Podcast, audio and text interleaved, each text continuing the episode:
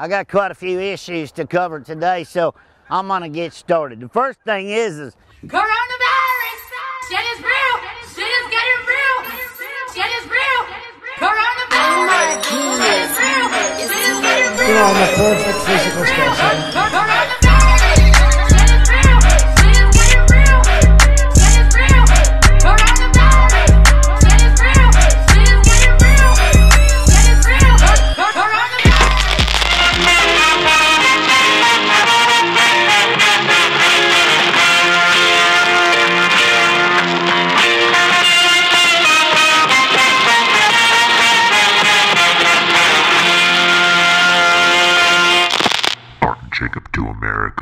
Presented by the good people at the Podbelly Network. My fellow Americans, we are fortunate to be alive.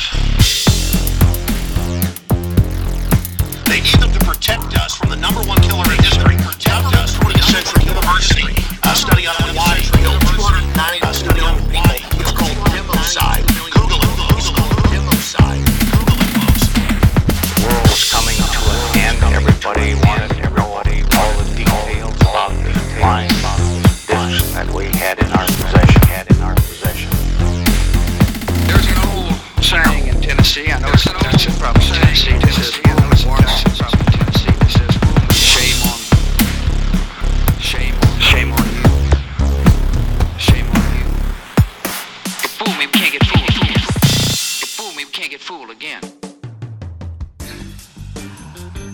All right, everybody, welcome to episode 190. 190 episodes in the can of the Art and Jacob Do America podcast. I am your host in the place to be with little with little baby Yoda, Grogu, or whatever his real name is.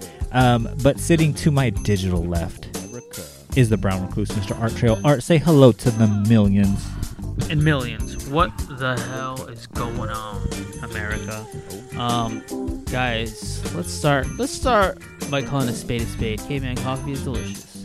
Um, guys, go to cavemancoffee.com. Check out their entire inventory. The hibiscus tea is fucking killing it. I think they have like pumpkin spice latte stuff going on right now. I think Jesus posted that he was drinking some like pumpkin spice latte today, or might have been yesterday. Um, I just saw it today though. But um, yeah, I mean it's all good up in there. Like now that Christmas is over and you're trying to get your like I was just talking to Jacob about like getting like getting back in shape and all that. Like what better way to start your day by like getting some of that nitro cold brew, popping that shit in the system, going on a 45 minute bike ride and like starting your day off right before you have to deal with the hustle and bustle and bullshit of the everyday work day.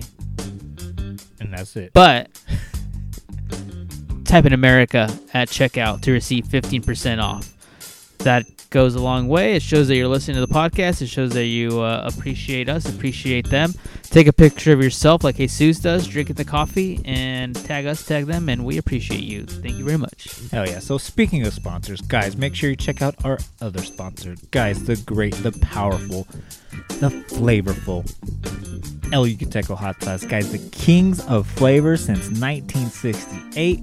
Like I tell you every single week, that is 50 plus years of Flavor Town. Guys, anybody that's doing has been doing anything for 50 years, you know they got to be doing something right, guys. And make sure, just like Caveman Coffee, you go to shopelucateco.com, enter promo code DOAmerica upon checkout, and you'll save 10% off on whatever you buy. Right here in front of me, I got the Chipotle, I got the Triple X, I even got the original red habanero over here. And guys, all three are fabulous, delicious, taste good on breakfast, lunch, dinner, brunch, second brunch, whatever Hobbiton meal that you're eating. Guys, you can get that. You can buy some shirts, you can buy some hats, you can buy beanies, you can buy games, you can buy a Kiss the Cook El Yucateco apron if you want, guys. Just get totally involved in the El Yucateco lifestyle, guys. Just make sure you enter promo code DoAmerica and it'll save yourself 10% off, guys. And again, make sure you tag us, tag them, and whatever you know El Yucateco foolishness that you're doing, and that way it shows El Yucateco you're listening to the show, and you know showing them some love too as well. So with that said, Art, do you want to go ahead and jump into today's topic? Yeah, guys. So I don't really even know how to phrase this topic, but throughout the year 2020, 2020 has been such a wild ride, and obviously with the election, with COVID, with the murder hornets, like a lot of stories went underreported. A lot of weird shit happened this year, and we just thought it'd be perfect to just sit down. If you listen to our Patreons and you dig the Patreons, I guess this episode is gonna be a little more Patreon-ish. Yes. But um, yeah, I just wanted to shoot the shit about some of these weird things, and I was talking to Jacob about it, and we are just like, yeah, let's talk about those weird fucking things that happened in 2020. Correct. So Ar- I'll let you kick it off. Do you want to like just do like run down from like January on full down, or what do you want to do? Oh yeah, I mean, I don't really have them stated that way, like unless you have them stated that way, but kind of. But I mean, there's there's three. I'll I'll just say the three just to kill the lead a little bit, but there's three that I really wanted to focus on. And I, I you know, that's a good format. If you want to just go down the month, but Mm-hmm. there's three that I definitely think deserve a little more discussion. I think that obviously when when um, the government, the U.S. government says that you know there are UFOs and we don't know what they are. Yeah. I think that was interesting. Also, the monoliths that not that long ago yeah. um that dude that's in the rocket that they keep seeing above like LAX. That's another one that I Oh, the should- Rocket Man. Rocket Man. And then um I guess that Israeli scientist saying that we have had contact with extraterrestrials and they are very much among us. I did not see that. Oh wow. Okay. That we can end with that one, I guess. Cuz Okay. that one actually just happened like 2 weeks ago, so Yeah. So, um, I guess my job would be more or less just to give you the stuff that you know I you know that's been out there. You know what I'm saying? But just to give you a nice little, just a little review of 2020. You know, if you're listening to this in you know the year 2025 and you just want to be like, yeah, wow, I want to hear a podcast about how wild 2020 was or whatever, right? So we kind of start the year off. Like it was weird. Like we literally started. Like everyone forgets about this. That we literally started the year off like January third. We are almost at World War Three with fucking Iran and shit. So Trump fucking kills like that gen- that Iranian general like with a drone attack and shit, and fucking Iran fucking fires back. You know, you know, at you know some bases like in Iraq and shit. And I remember like when all that was popping off, and I was like, "Here he goes, guys. Here's where Trump fucking like blow gets us fucking blown off the face of the earth and shit." Because I remember hearing that news, and I was on top of my roof, you know, brushing off like the pine needles because like I'm super like fucking like sketched out and afraid that you know like one of my neighbors is gonna light a bottle rocket off it's gonna land on my roof and it's gonna ignite it with like all those pine needles on there. And i remember being on my roof sweeping off all those pine needles and i remember seeing like all these like fucking area 51 fucking fighter like jets like just flying over me. I believe like i sent you and eric like a picture of like about seven of them that just kept flying over me and like landing Yeah. in our local airport at meadows field and i just thought that was wild. Like i admit i admit like I had not been like that afraid, like, you know, war wise since like fucking 9 11. I was like, oh shit, like we're gearing up for fucking war right now. Yeah, it's pretty wild. Obviously, that was like ten jobs ago for me, but um, 10 jobs. like, but that was when I worked at right next to the airport at that dealership next to the airport. So like that was very much like I remember. I think I might have been texting you about it. Like I was like, dude, it must have happened on a Saturday or something. it did. But but like I remember when that was happening, I was like, dang, this shit is like legit. Like this is pretty scary. And to be completely honest with you, I don't even remember that. Like that's how fucking crazy 2020 has been. Yeah, like literally, like we almost had the, three, the, the third greatest war of our lifetime and shit. Yeah, no, it was it was pretty fucking nuts how like obviously COVID has been like the big elephant in the room, but we Yeah. already did a COVID episode. Yeah. so um, the year kind of like starts off that way, um, and then at the end of the month of January, we lose Kobe Bryant. We even did a whole episode about it, guys. And we didn't make a YouTube video of it because both of us were crying and sobbing and whatnot. But I, like that was wild too. That it was just like that his death was like so huge it made us forget about like potential incoming doom of world war three. And i still feel like we're still feeling like a little bit of the ripples of it you know just because the lakers they released you know their championship ring you know the lakers end up winning the championship this year and whatnot. Uh, but i thought it was like a nice tribute that like the lakers championship ring on the side of it it kind of has like that snake skin and like there's like a snake that intertwines with like each player's name like on the side of the ring and then it has like a removable top. And inside of the top like you have all the you know retired lakers greats jerseys that have been retired and hanging in the rafters the staples center. You got your jerry west. You got you know kareem abdul-jabbar your magic johnsons your Shaqs, you know jerry west like all these chick hearn. Um, but then it like highlights, you know, you know the eight and the twenty four they got retired, you know, a couple years back all set in the drop of a snake skin, and I was just like, dude, that to me like that was so beautiful to see that. Yeah, I mean that was that. I was talking to my girlfriend about that, about like Kobe Bryant's passing, um, and I was just joking with her. I was like, I can't believe that was like seven years ago, earlier this year, like, because it just feels like it was so long ago. Like, Like him and When Tupac ha- died like around the same time. Him, Selena, Tupac, and Kobe all died around the same time. Feels like yeah, no, like no fucking joke, man. Like it was, it literally feels like that was like 2018 when that happened. Like. Mhm. I still remember the day when it happened. Like I was on my way to FoodMaxx without a mask, without anything. like obviously back when you can just shop at a store without a mask. just raw dog grocery shopping and shit. just, just raw dog and just eating grapes off the fucking thing. Like, like Were you that child growing up?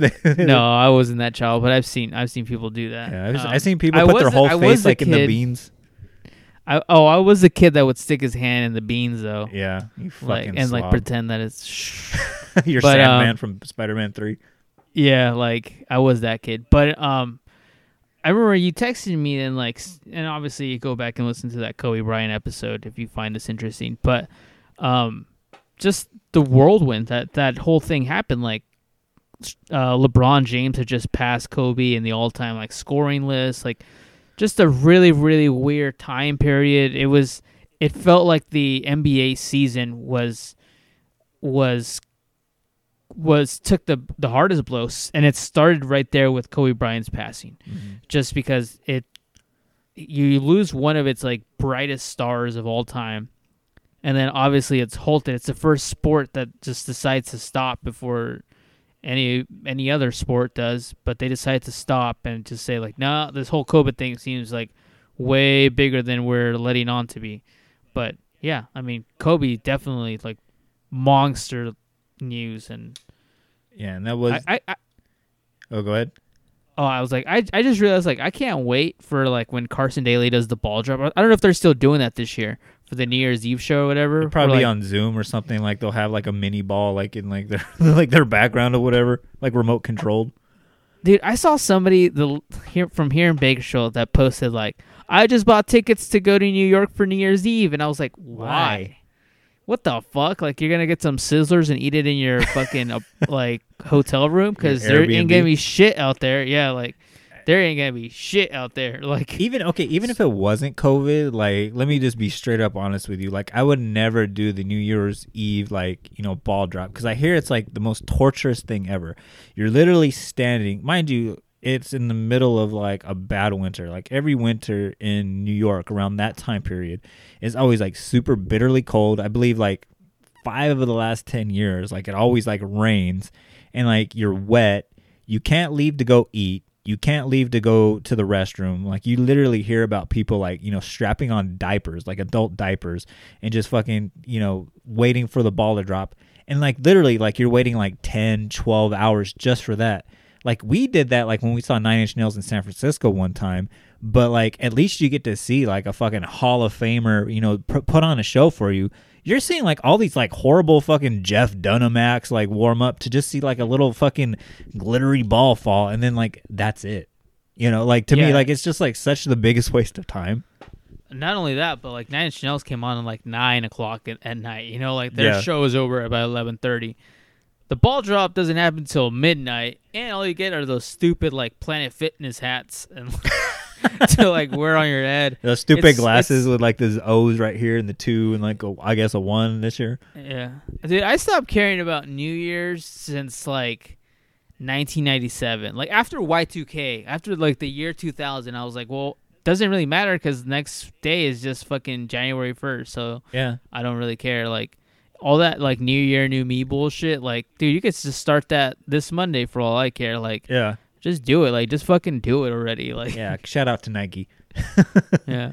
Uh, but you know, not to keep you know you know harping on you know all the bad news. By the way, guys, we're gonna try to make some of the, these bad news articles. We're gonna try to make them as entertaining as possible. It's kind of a, a little apology for last week's Christmas episode about the night that Santa went crazy, but uh, it was still around this same time frame. I believe from like October all the way up until like March or April. Like all of Australia just seemed to be like totally on fire. And I have it written down on here that, you know, 72,000 square miles and 3 billion vertebrates, um, you know, were on the brink of extinction or were set on fire and died. And like, that's just like crazy. Like when you think about like Australia's like wildlife, like that's what they're known for, you know, like this, these unique animals. And like a lot of them are either now extinct or on the brink of extinction just because of those crazy ass wildfires that they had. And we just so happen just to forget all about that. Yeah, I do remember when um, the satellite images were coming out of Australia, and they were nuts. Like it, like literally, you could see like a line of fire, like in in like the devastation behind it. That that was pretty fucking nuts. Like It was so bad too that like like smoke was starting to like mind you billows over like the entire Pacific Ocean. Like you would see like those satellite radars of like you know the weather girls like Miles Musio like with the weather and shit like Al Roker with the Yeah. weather, and like you would just see like it looked like this like gigantic like storm cloud, but it was like all smoke and like you could see it like make its way th- like through like New Zealand and Indonesia and shit, and then like just make itself like you know already like marry itself with like California's really bad weather and its wildfires and shit, and like just like I remember that day like where you see like the Australian like smoke cloud like come over like Bakersfield. Like I was like, wow, that's fucking amazing. Like it takes 17 hours, I believe, to get on a plane to go to Australia, and like this fucking like cloud of fucking like fire and smoke like made its way all the way across the Pacific Ocean, all the way over here to Bakersfield. that is insane. Yeah, I, I that's one of those. That must have been like early March because I do remember that one was still getting a little bit of traction. Like it was kind of competing with COVID Yeah, as like news story or whatever. And obviously, COVID like dominated. pretty much yeah will take the lead there but still pretty fucking nuts that that was like you know it had its it had its um moment in the sun there Yeah, for for about a month and then you got one now. um let's see here so let's see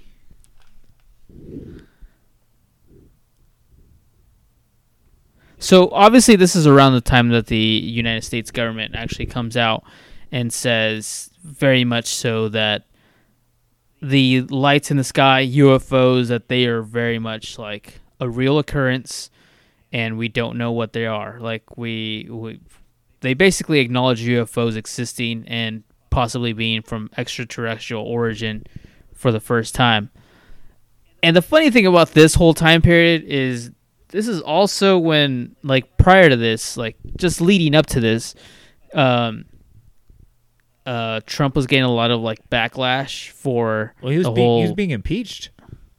yeah, yeah. The whole impeachment thing was wild. Yeah. Do you remember? I don't even have this on my list, but do you remember that time period? It was. It might have been right at the beginning of the year, where like a little girl went missing from a school bus. Yeah, And and it was like front page news all over the place.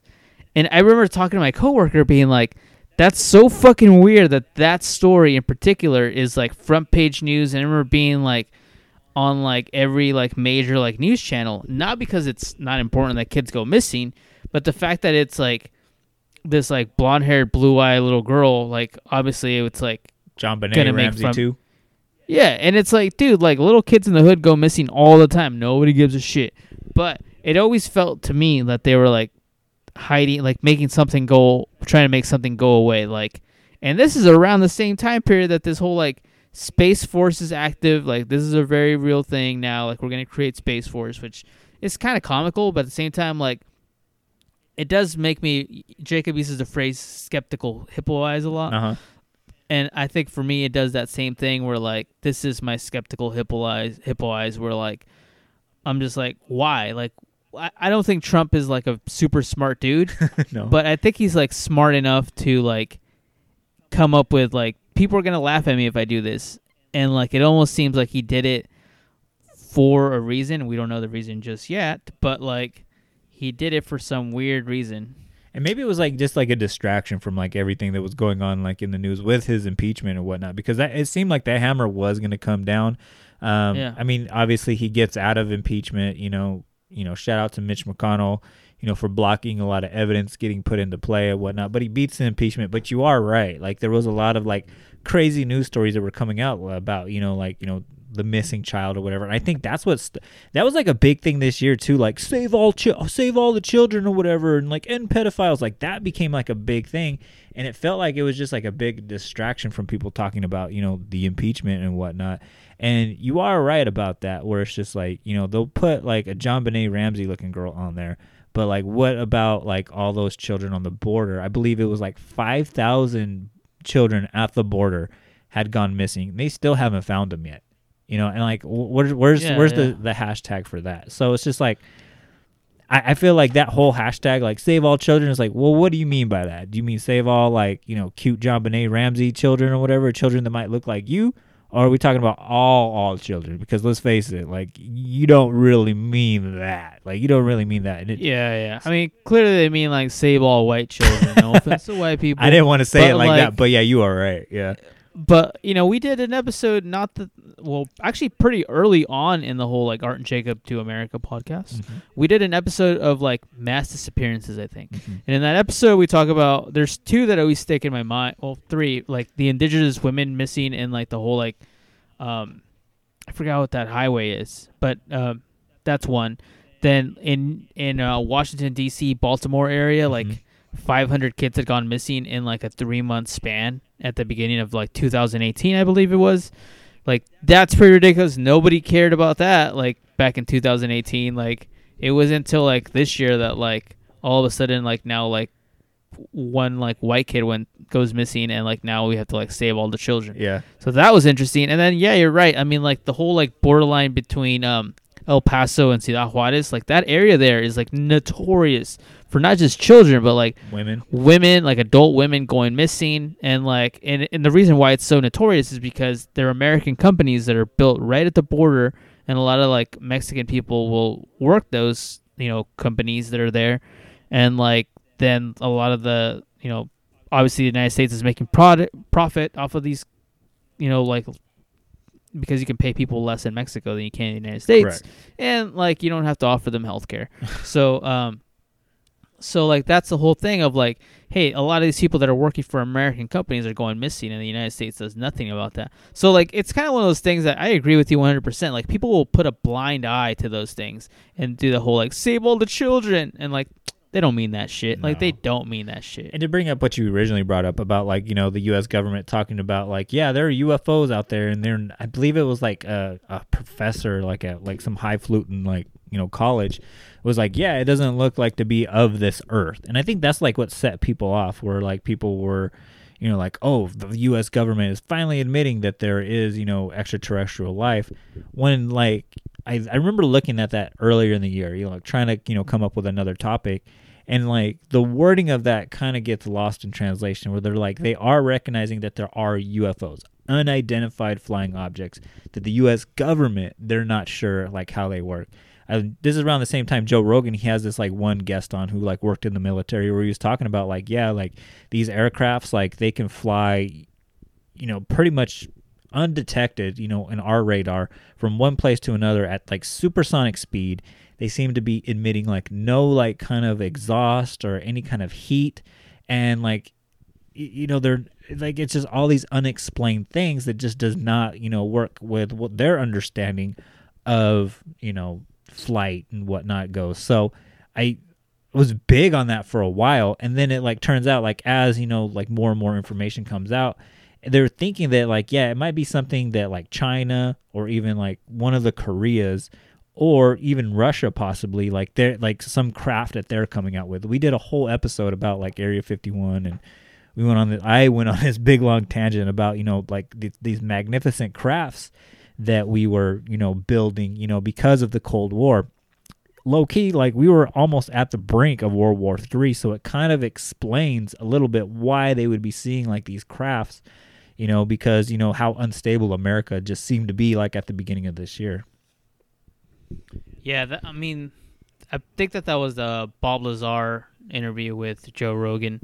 Um, by the way, sometimes I'm really skeptical about Bob Lazar. Like, I want to believe the guy, but like, he uh, also scares me a little bit. I don't think I don't think I can trust him sometimes. It's a lot like Alex But- Jones, where it's just like there is kernels of truth in what he is saying, and like because it is it is wild some of the stuff that like the Moscovium that he was talking about, and you know like using magnets and whatnot to you know propel yourself or whatever. Like he was talking about that shit like in the '80s, like before that shit became like commercially used like in the like 2000s and shit so that is pretty wild you know that he would say all that but i'm sure like he peppered up his story a little bit just just to get you know a little bit no, more notoriety Yeah, no, I definitely believe that. But th- honestly, like that whole thing, that feels like it was like 50 years ago. Right. Like, yeah, like I, I can't even believe that that was this same year. Like, and that's not even like halfway through the year. no we're So, still in february right now like early february at that like i believe like my notes like this all happened like, like february 6th if, if you will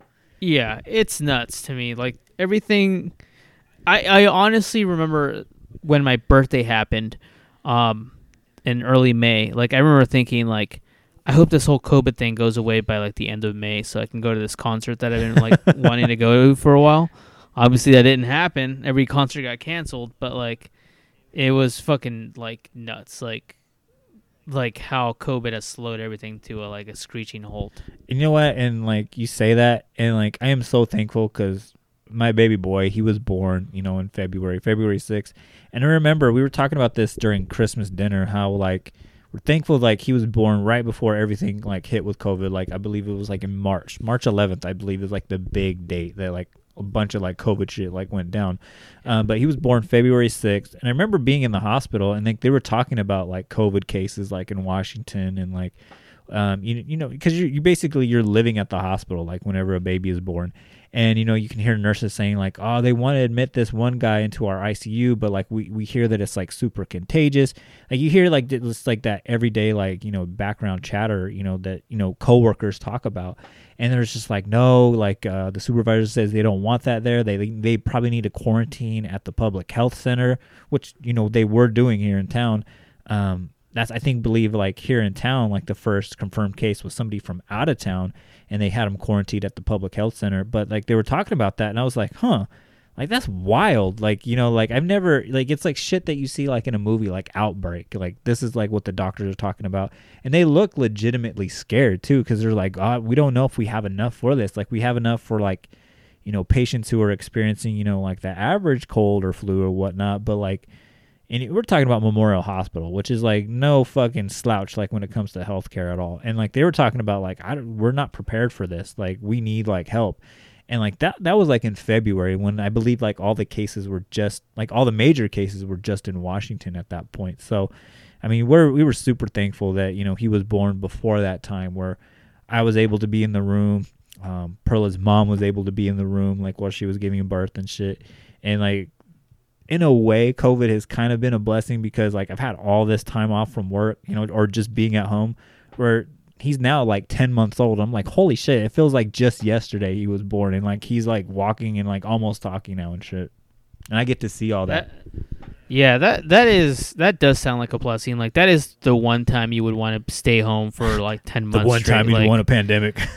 Yeah, like no, I mean I'm serious. Obviously, like it's kind of a weird circumstance, but it turned out fine. Like you know, the like the birth like came at a really good time. I think we talked about this off air, but yeah, like that would have been shitty because like there's been like couples that are like one has to give birth and they can't see the kid like till they're out of the hospital kind of thing like some scary shit or like they have a loved one in the hospital and like they can't see them or like that so many terrible things Yeah. so like my heart goes my heart goes out to those people Yeah. so um or that, or dang i just thought of something really big and i can't think of it now i forgot about it oh, the people like not being able to go to the hospital or what?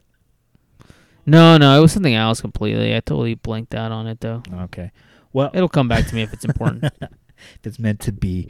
Um, but like I referenced in March, March 11th, this is when the you know the WHO, the World Health Organization, they officially label COVID a global pandemic. I believe at that time I have it written down here, like right when they announced that. Uh, there was 188,000 uh, cases of coronavirus, COVID 19, in um, the United States at this time. Um, I believe on the same date that that happened, that's like where Tom Hanks and his wife get it. Um, and then also too, I believe uh, it was the Utah Jazz and the Oklahoma City Thunder. You know, two NBA teams for our non you know sports fans or whatever. You know, they were supposed to have a game that day. It gets canceled, um, I believe, because a couple of the players tested positive for COVID. And I believe Rudy Gobert, th- th- he's pretty much the guy that you know shuts the whole United States down. This this French fucking uh, basketball player, he shuts Yeah. like the entire you know NBA and sports world and business world down because it just seems like there was a world before COVID or before Rudy Gobert doing all this and a world after Rudy Gobert doing all this. And he kind of like does like this like very tasteless joke. Like on our Patreon, we were talking about like Jeff Dunham, like how he's a bad comedian. Uh, but they were talking about like how they were, you know, canceling that night's game. And like Rudy Gobert just starts like coughing on all of his hands and like touching all the mics and like touching all the curtains and shit, like being super reckless or whatever. And you know, the joke was it's like, oh, like this it's just a cold or a flu or whatever, like you know, and I don't have it or whatever. But as it turns out, like later in that day, he tests positive as well as like I believe like two or three of his teammates test positive. Yeah, Donovan Mitchell tested positive. Donovan Mitchell, yes, and you know Adam Silver, the NBA's commissioner, is like, you know what, we're canceling, we're putting, we're pausing the, the NBA season, we're putting it on hold, and you just see it hour by hour that like everything just starts to stop. Like the NHL stops, professional hockey stops, uh, MLB, professional baseball, they stop doing their spring training. Then you just start seeing like all these like business restrictions, like no indoor dining, and, you know gyms have to close, like all this. It just seemed like an avalanche just right on this day, right after Rudy Bear, It- Gobert touches it, the it was such a scary time. Like, so March 10th, I was in LA. I went to go see the Cult of Luna and Emma Ruth Rundle. Like, so that was the last concert I went to, like March 10th, literally the day before things started shutting down. And I remember, like, as we were waiting for the concert to start, um, we went to like this restaurant and the Spurs were playing the Mavericks, and like, I was like, let's just watch this game, and like, when it when the game ends, we'll go get in line to get inside the concert. So like, I'm really really glad we did all that because like it would be like another like four more months before sports came back, like four or five more months before sports came back, and they did the whole like bubble NBA thing. But like, it was really fucking weird. Like I remember the next day I was at work and like things were getting canceled. The word went out like that's when they did the press conference and like people were flipping out. Like the whole like thing where people were taking all the toilet paper off mm-hmm. the shelves. Like it felt like something out of a movie. Like it was it was pretty scary. Like I remember thinking like am I gonna have to like be eating like fucking canned food for the next like four or five months? Like, what the hell is happening? Like, I, I legitimately was like pretty scared. So this is like a serious thing I'm about to say, and it's gonna come out funny. And you know, thank God this is a comedy podcast or whatever. But like when people started like hoarding toilet paper, and we couldn't find any paper towels, we couldn't find any baby wipes, you know, we couldn't find any po- toilet paper or anything like that, anything to wipe yourself with. Like I literally like started like being super cautious of like what I ate because like when I gotta take a shit, like I gotta take a shit. Like even this whole podcast today that we were supposed to record was, was supposed to happen 30 minutes earlier, but you know I had a case of the poop skis, and so you know like I you know I really you know had to do some work. But like I was like super scared. Like I was just like, oh shit! Like I really need to eat like really fibrous foods that are not gonna you know create a mess or anything like that. Or you know if I use toilet paper, I gotta be like super cautious. Like just to use like one like little like you know square, and then like if I so happen to have like a, a messy situation, like I guess I'm just gonna have to take a lot of showers because fuck it, you know, like I don't know when the next time I'm gonna have to buy, I'm gonna be able to buy toilet paper is gonna be. And I remember like stopping at like multiple gas stations, and you know, like gas stations, like they'll have like their little bullshit like grocery aisles or whatever.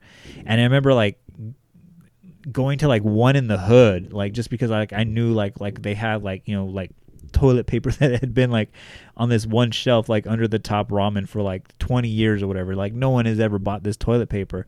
And they were selling like each individual roll for like 10 bucks. And i remember buying three of them just because i was like i don't know when we're going to be able to buy toilet paper again. And like that like it's funny to look back at now but like at the time like it was super scary. Like i was like is next month going to be like some mad max situation or what No, I I was right there with you. Like I didn't know what was happening. Like it um it all just happened so fast. Like it went from like being COVID being like this like and there was so much misinformation as well. Like I remember people posting like memes about it, like saying like "Don't worry, it's just fake. It's all just because it's an election year and all this stuff." Like, like it was just mass confusion, like mass paranoia, and like it, it was it was weird how like I remember I went to the Target um, on Rosedale. If you live in Bakersfield, you know where Target Rosedale is. It's a nice part Um, of town. Yeah, yeah, it's like the Well, Rosedale. yeah. It's like oil money. It's like dumb, dumb rich people money. So like, no offense if you live in Rosedale, but um, um, but anyway, so I went there and like the entire shelf was just like wiped out. Like I was like, dude, we need some hand sanitizer, and all this stuff. Like I was like, I started freaking out like that. When I saw that, that's when I freaked out. I was like, okay, this shit's like legit now. Like the world's about to end. Yeah, and my job, like we didn't, you know, I might get in trouble for this, but at my job, they didn't shut shit down until like a week later too. So like we would have like people, and we deal with a lot of like sick people or the general public. A lot of those people were like coming into the office, and I was just like super like sketched, like, holy fuck, is this person in front of me? Is he gonna have like the zombie plague like in him or whatever? So like people would be like wanting to give me like documents. I was like, you know what? like don't worry about it like i'll make it all right like i'll figure it out like i'll email like whatever other agency needs to get this or whatever but like go ahead and keep your documents oh thank you sir and like they'd go to like shake my hand i'd be like all right cool like i would do like like i got super i remember my i got like ta- a talking to from my supervisor because i refused to shake someone's hand i was like dude like we literally got a pandemic going on and i remember them saying like oh it'll be over by um by uh because they're a super Trump supporter. They're like, "Oh no, it'll be over by um April." That's what the president was saying. And I was just like, I don't know. This seems like a little bit worse than fucking, you know, like a one week fucking flu or whatever. Yeah, I mean, I remember when he did that press conference where he was like, uh, "We're gonna open up the country for Easter and all this bullshit." Like, obviously that didn't happen because the country's like not even really open now. It's everything is still takeout over here in the United States. I'm interested to hear what like people from other countries are like going through though. Like, Mhm. um, Mandy in like Canada, Mhm. right? And then like Nicole Smith Boss, like she's in South Africa. Like I don't know what what those countries are going through right now. Like what what life is like over there. But like here, it's like it's kind of normal, but like kind of not. Yeah. Like it's so weird. Like there's nothing fun to do. Like you can only go to the grocery store and like overspend. I actually bought an uh, a Nintendo Switch just to pass the time. I will say this though, like once like uh, my work did close down or whatever, it did give me more time to spend, you know, at home again with the baby, um, but also too to spend like on this podcast. Like you see in the background, I got all these like fancy lights and you know new table, like you know a better look. You you you look back like a year ago, like I did not know how to operate my camera. You know, I didn't know I had to have certain lighting. Like, so if there's a, again to put a silver lighting on all this, it's the pandemic has made the podcast a little bit better.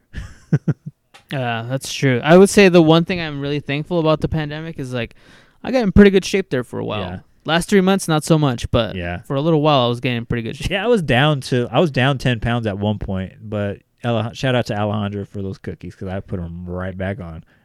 Yeah, this is like tamale season, and like I had a bunch of enchiladas yesterday, and like I'm not giving a fuck right now, but I, I really need to get back on the horse. I'm giving total fucks right now. I haven't had one tamale all season. Like my uh, for Christmas, my girl's mom like they made like they overmade tamales. Like they had like six potfuls of them or whatever. And I straight told them I was like, nah. I I just made up a lie. I just said, nah. I just I just really don't like the masa, like the corn around the tamale, which is a total lie because I Uh-huh. do. But I just knew like one tamale is gonna lead to sixteen, and I was like, nah, I can't have it this year. I feel you. I respect that. Man, these man boobs right here, they're getting too thick. L- Oh yeah, no, I'm giving myself until like February 14th, Valentine's Day, to like get my shit back together. Okay. Like not not right now. Like I mean, like get back to the weight I want to be at by that time. So you can do it with the lights on. Yeah. Essentially. yeah. Speaking of doing it with the lights on or whatever, in April we are officially at one million coronavirus fucking um, cases here in the United States. And here's a, here's something in the news that I totally forgot about. But do you remember like when Kim Jong Un, like when he like was like there was a big thing, like all the news outlets were reporting that like he was on his deathbed. brain dead. Yeah, Yeah. yeah, it- Yeah, I I remember that. yeah. And I was just like, whoa, I totally forgot about that. And like I remember every single news outlet, whether it be CNN, whether it be Fox News, whether it be, whoever it was, Infowars, like whoever, they were all reporting like uh, Kim Jong Un, Like he's on his deathbed, he's done, and his sister, like, and they show like a picture of like the the, the Kim Jong Un sister or whatever, who looks super evil as fuck. Like she looked like the fucking Asian chick from fucking Audition. I was like, holy shit, that's who we got to deal with. Bring that motherfucker back. Get fucking the lady in red from Game of Thrones. Bring fucking Kim Jong Un back because that bitch looks She evil. looked as like. Mileena from Mortal Kombat. yes, she did. That's Mileena from Mortal Kombat. What the hell? Fuck you, bring that bitch back for. But yes, Kim Jong Un like was reported to be dead because I guess he missed, like I guess his like great grandparent, great grandfather's like holidays parade celebration or whatever, like where they marched down like all their like missiles and shit down the street. Like he was nowhere to be found. And I guess it turns out like he just like had a, like a bad, bad cold at that time. Yeah, he might have had COVID early. Like, it's super weird how like news travels. Have we seen much of him recently? Like, obviously he's not in the news that much, so like I don't know if like they're weekend at Bernie like his body like now like where it's like they just need a shadow puppet like.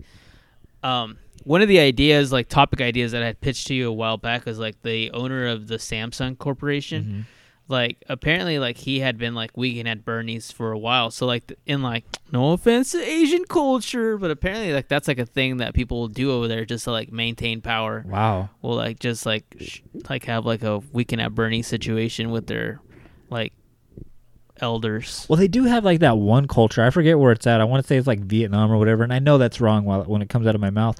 But like they actually will, like will dig up like their relatives or whatever, and like they'll dress them up like in new clothes and like feed them like cakes or feed them cakes or whatever, or put like you know Yeah. coffee to their lips or whatever.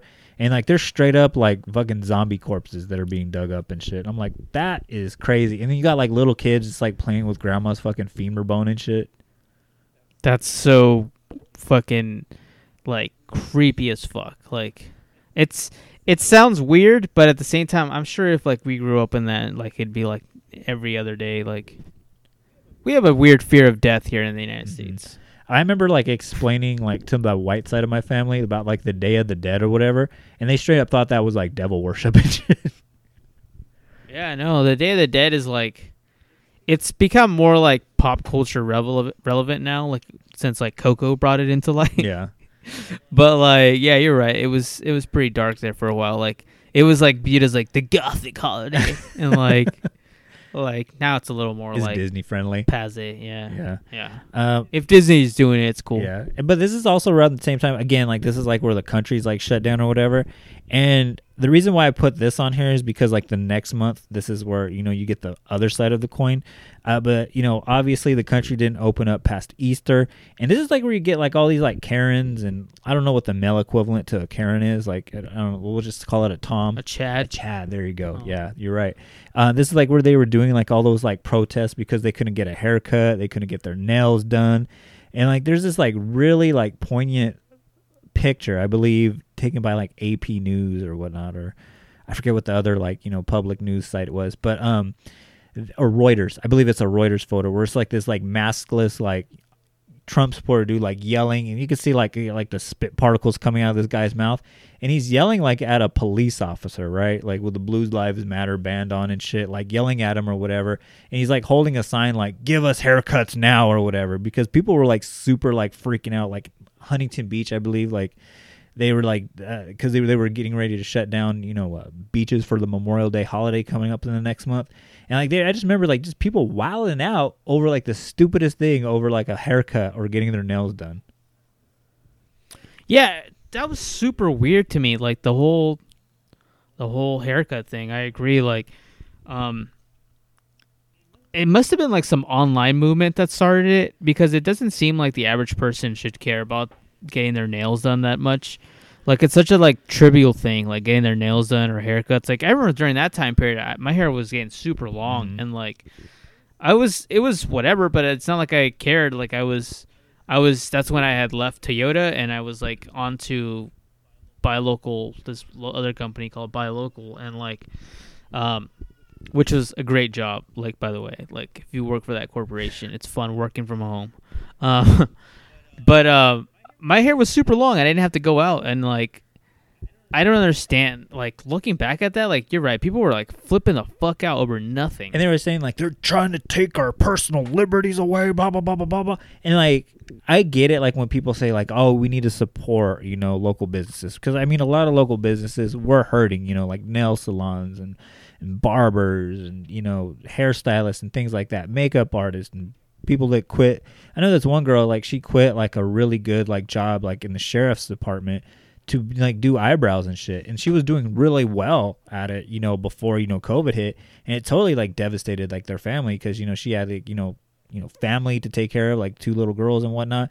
And it's just like whoa like i can understand having like the compassion for that but it was like this selfish thing where it was just like not so much like oh we need to open up the economy or you know be creative with like how to safely do this it was like no i need a haircut i need to get my nails done and i was just like y'all are fucking y'all are fucking weird like that's the only thing i can think of like when i would see that on tv Yeah, I mean, it doesn't make sense to me. Like, we can't get over this until people start wearing masks and like start socially distancing and like doing the responsible thing.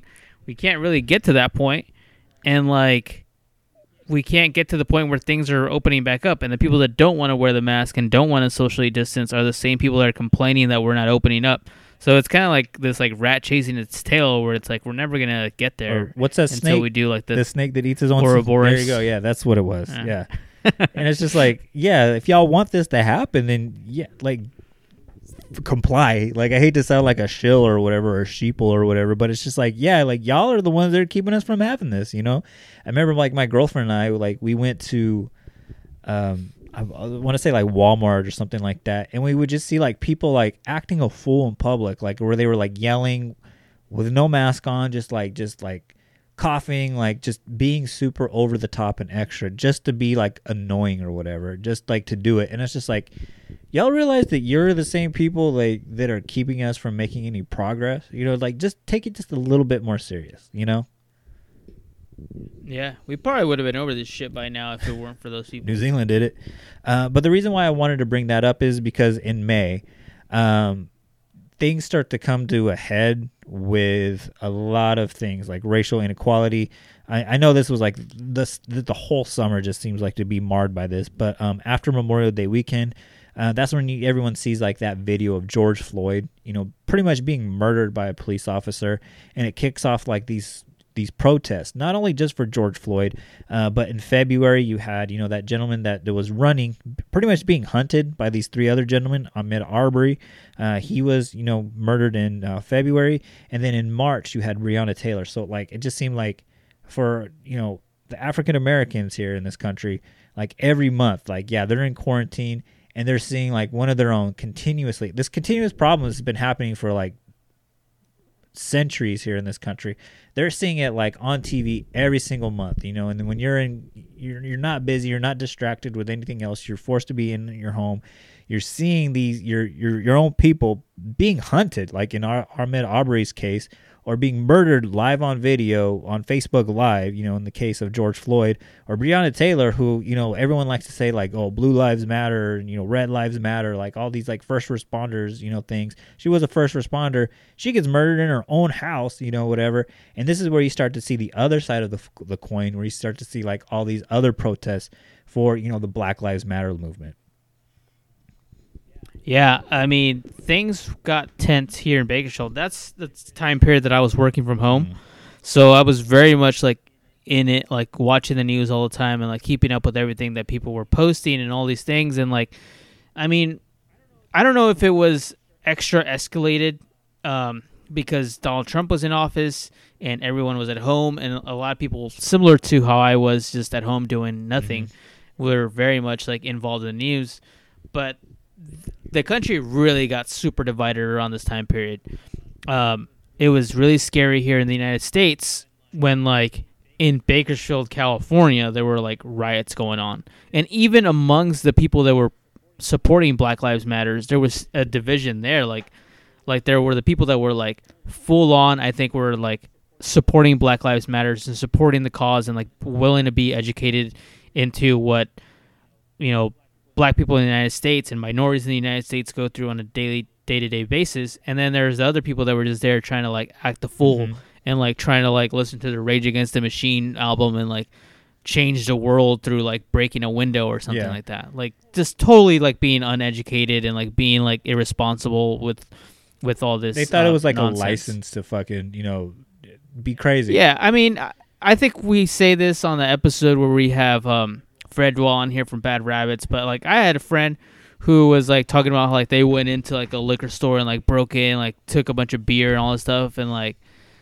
they were like telling me this, and I was like, what the fuck? Like, why? What's the point of that? Like, that in no way solved any Mm-hmm. issues. Like, Breonna Taylor's family is not thankful that he did No. that. Like, like nobody cared. Like that did not solve racial inequality. You know, the Miller Lite company is not suffering because you took twelve dollars of their inventory. Like it's it's so stupid. Like to me, like the fact that like people thought that was gonna affect change, and like I'm always skeptical, and I'm very like critical of people like that try to do like these quick like change movements, like the Kony 2012 movements, like like like I'm always skeptical of those things. Like you know, like make sure like it always takes me back to that. Like like the is this a Kony 2012 or actually are we actually doing something? Are we actually having discussion? Are we actually having like like dialogue to move forward as opposed to just creating a hashtag or making our profile pictures black or whatever like it may be. And that's that whole time period and and like it was just it was a really really scary time period. Yeah. I remember like be- just like even like you would see posts like online like where the Target that's like up the street from my house people were thinking like were, were posting like hey don't go to this Target between six and ten uh, because we're gonna loot it. And I'm like fuck I really need toothpaste right now. Do I just need to go to the gas station and get it? Because it's just like I don't want to be involved in that. Like I want to go home to my baby.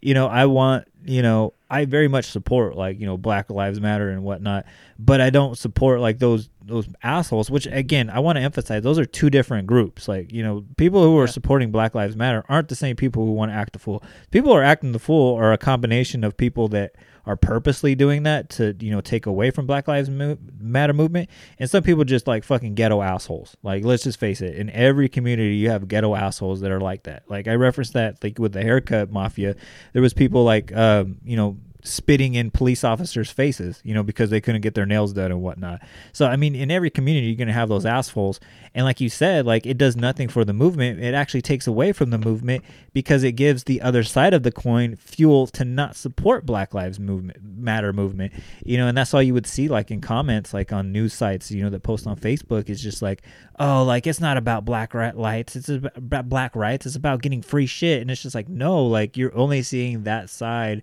that you know the Fox News is and the you know the the OAN news you know they're only showing the riots. And I just want to I know Fredwell he didn't agree with me on this but I do want to give CNN credit. And and I know they they get called fake news by the president and every you know Republican but they made it a point to go down within you know the protest within the riots like both camps and talk to individuals you know the people that were leading like the protests and whatnot and asking them like hey like you know what is this about? And then you would definitely see the two different individuals and the first thing the people that would be there for the protest would say like hey these people rioting and breaking shit they're not with us. Let's just get something right out there. And then you would see like the fox news camera like in the background like only following like the rioters and the protesters and i believe his name was omar jimenez uh, from cnn you see him get arrested live on air like he's doing like a report Yeah. and like you just see like the police officers like arrest him like live on air and i was like whoa we what where are we living at right now? You know what i'm saying? He's like here's my press pass like you know your police chief gave me permission to be out here and he was just like arresting him. He was like can you tell me why you're arresting me? He's just like nope you're, you get in the back of the car and i was just like whoa we are living in some scary times right now. Yeah, I remember when that came out. Obviously, I didn't watch it live, but it was pretty bad. Like in Minnesota, in Baltimore, like Philadelphia, like it was really bad. I remember listening to like around that time period. I was listening to the, um because I was working from home, so I listened to a lot of the Chicago sports talk radio, and they were talking about how like just driving into like ESPN Chicago to downtown was just basically like driving into a war zone. Like Chicago had like tanks set up entering their downtown, and like you know they would show up to the studio at like four in the morning to like do their like rehearsal thing, and then the show starts at five a.m. or whatever. And they were just saying like it's a it's it's dead. There's nothing out there. There's just like tanks and like soldiers like waiting for and it's like that's fucking nuts. That there's like soldiers in like downtown Chicago waiting for like shit to pop off. Which thankfully things did not get that escalated for for a while in some cities, especially in Portland, Oregon.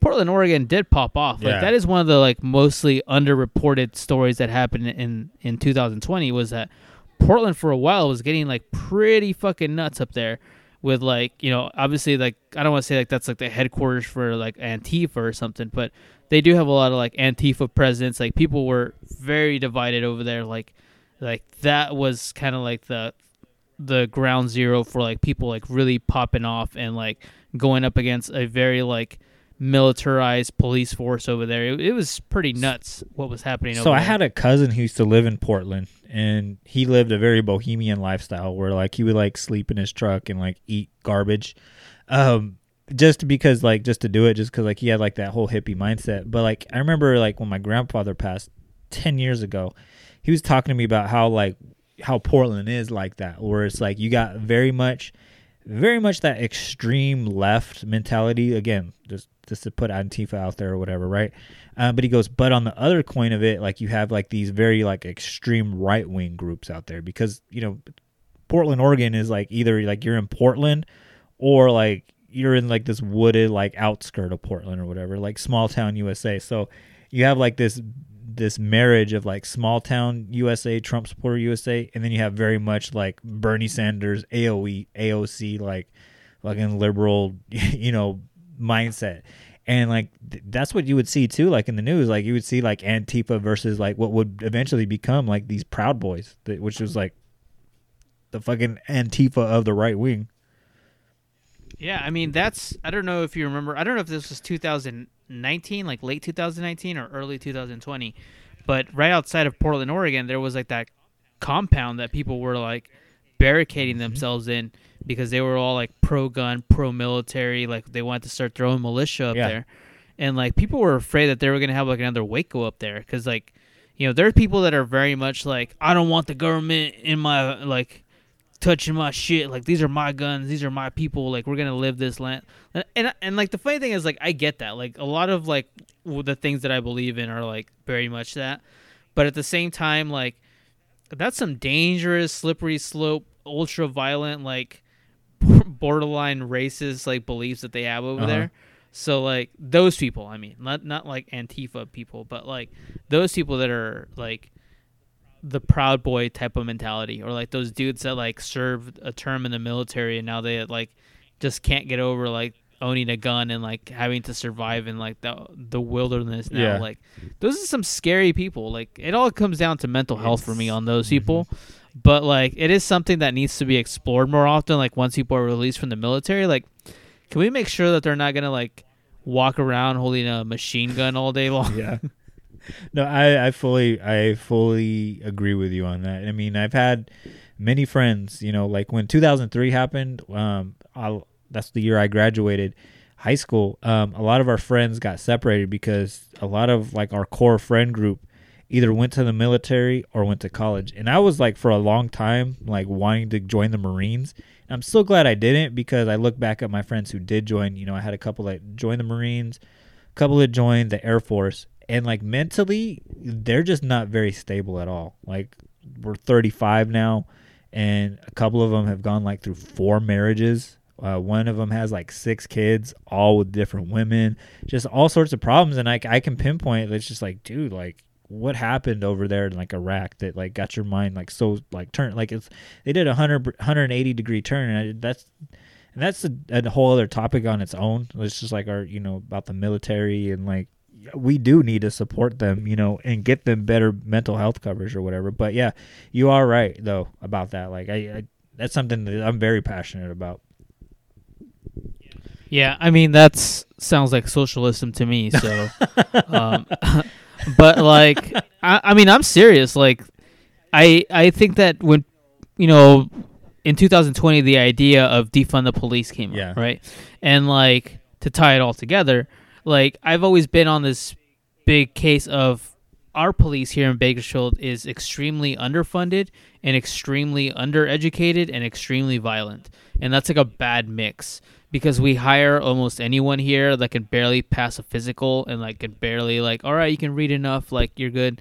Like we just we our standards here are so low and we don't train enough. Like to me it's like the answer is not so much defund the police. I do believe that if we had more education in like the mental health aspects of things because we have so many homeless people here in Bakersfield that a lot of them are suffering through like mental illnesses that we just don't do enough there and we don't educate our police and we don't train our police enough and they're just like undertrained and like when like tragedies like the whole you know you have like some 22 year old kid with a gun like now making life and death decisions is like killing someone like the Breonna Taylor story is just kind of like I I I don't want to say like the police is not at fault because I think I do think that they're at fault, but I do think that system. we didn't do yeah we as a culture didn't do enough to put them in a position to succeed. And I always say that like anytime I'm in a job interview, anytime I'm like with a leadership position, I always say like you always have to put your people in a position to succeed. If you're not doing that, then you're not doing your job, and I'm not doing my job if I'm not asking for the resources to succeed. So like, and I think that that's super evident in the police force, where like the police force is not in a position to succeed. It's in a position to to do its job day in and day out, like kind of just get by. But like they do a shitty job at getting by. Like they're meeting quotas to like lock up kids and like meeting quotas to like pull people over for speeding tickets. And like that's like not the way police should be ran. Like uh, like, you shouldn't have to meet a quota for criminal occurrences. Like you should have to truly serve and protect in my opinion. And a perfect segue into like the next thing I wanted to say is like this. Th- oh, this is all, mind you, this is all this shit happens, and we're still in the month of May. Uh, in June, uh, I just have the one thing for June because I think after June things start to get, you know, we crest a little bit, things start to get a little bit happier. But we're at 2.6 million people have been diagnosed with coronavirus, you know, here in the United States. And this is where you get the law and order president. He that's what he described himself at, you know, where he tear gases and you know uh, what is like rubber bullet shoots like his own citizens who were peacefully protesting outside of the White House tear gases them and shoots them or whatever to make a way. You know he uses the police force the Washington DC police force uh, to make way for him to walk across the street go to a church that he had no permi- a private church that he had no permission to be at to hold up a Bible mind you upside down he holds the Bible upside down to proclaim that he is the president of law and order. And it was just like if anything could sum up, you know, pre- Donald Trump's, you know, presidency, it it was that moment right there. It was just like I think that's where he loses the presidency because like as somebody who grew up in the church, that was like super disrespectful. You know what I'm saying? Like the there's nothing in that book that he held upside down that says that the, any of that was okay. You know what I'm saying? Like you, you, you. For, I think that's like where uh, one of his generals like quits after that. I, I'm paraphrasing the shit out of like the time events or whatever. But like even the general that you know walked with him across the street to get him there was just like you know this is wrong. You know what I'm saying? You're tear gassing your own people. Like that's this is some fucking dictator shit. You know to hold up the Bible like a peaceful book, right? You know to tear gas and shoot your own people. Like th- this is fucking wrong right there. That to me like that was like the the pinnacle of bullshit at 2020 right there. Yeah, I mean, it was all pretty much done for that photo op, like the whole holding the Bible in front of that church. Like, it, it, it was a terrible time. Like that entire time period was a terrible time. And and I don't know if you have this in your notes, but like right at around that time period, that's really when like things in California started getting really strange because that's when like the fires start breaking out here in California. Also, in the middle, middle of all that, like there were earthquakes all over the place for Yeah. some reason in California. This is more California news, but like we kept having like little earthquakes popping off all over the all all throughout that month, and then fires, just like bad air quality. All of a sudden, Like it felt like a rock, like the Rock movie, like a Dwayne Johnson movie or something.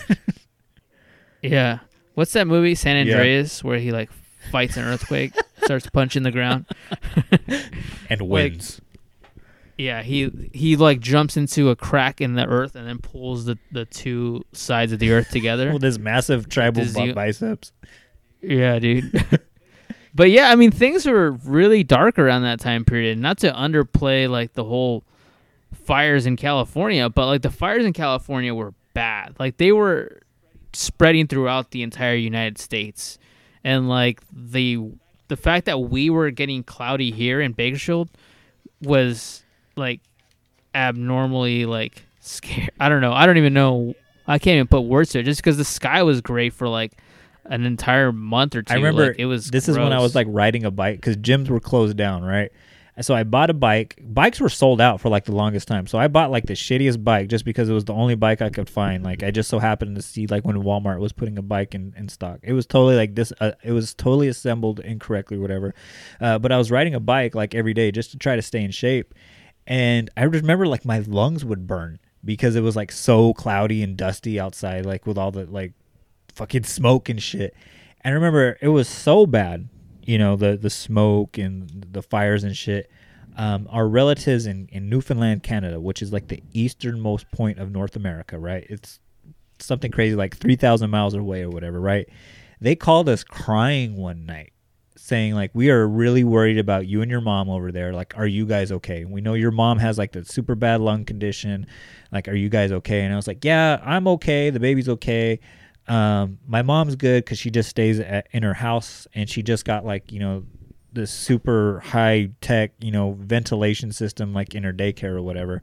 Um, so like she doesn't breathe any of like that outdoor air at all. Like it's all like super filtered and whatnot. And they're like okay we're super glad. And she goes pray for us though too because all of that smoke is traveling over here. And like she's like they sent us like a screenshot like from their news like because i wasn't paying attention to anything you know past like what was happening here. But like they you they would show like the like we are talking about australia at the beginning of this year. Um the, like our smoke was going from you know california all the way to like the easternmost point of north america in newfoundland canada. I just thought that was just super fucking crazy. Yeah, I remember seeing like the satellite images of of the amount of smoke that was spreading around that time period, and it was this this year definitely like tested all the United States, but that time period was really rough for California. Just like I, I think the entire town of Paradise, California, was destroyed, mm-hmm. and that's a town that when I remember I went to go see a concert in Chico, California, one time and then we ended up going to the Black Bear Diner in Paradise, California. And Paradise, California is like the size of Arvin, like it's tiny. It's like a tiny woodsland town.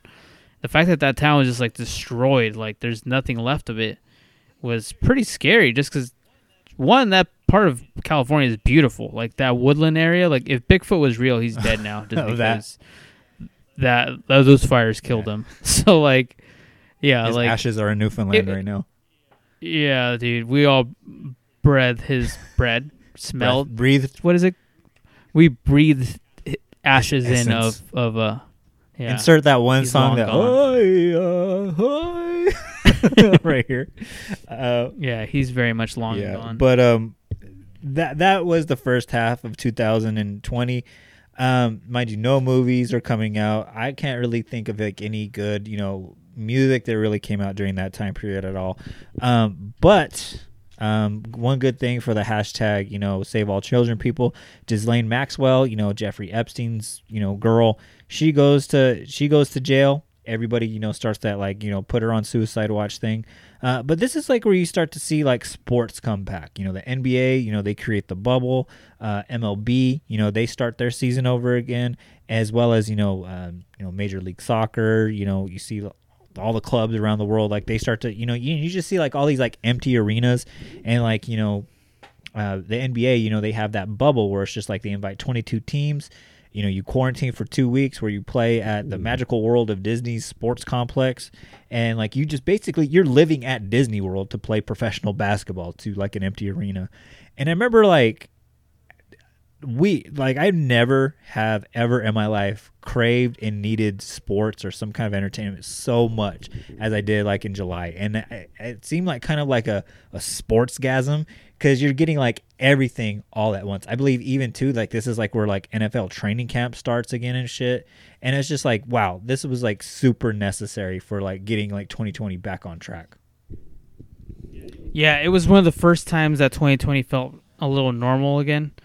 Um, I was still working from home when the NBA bubble started, so like I got to catch all those games that were starting at like 2 p.m. or whatever. Like, it was pretty fun. I have to admit, like that time period was really fun. I got really into like jersey collecting again, mm-hmm. like NBA jerseys spe- specifically, and like the only my only issue with it was like it was too much sports, too much, and like especially when they're going up against the NFL, like the NFL is always going to be king. Like it was just destroying like every other sport that it was going up mm-hmm. against.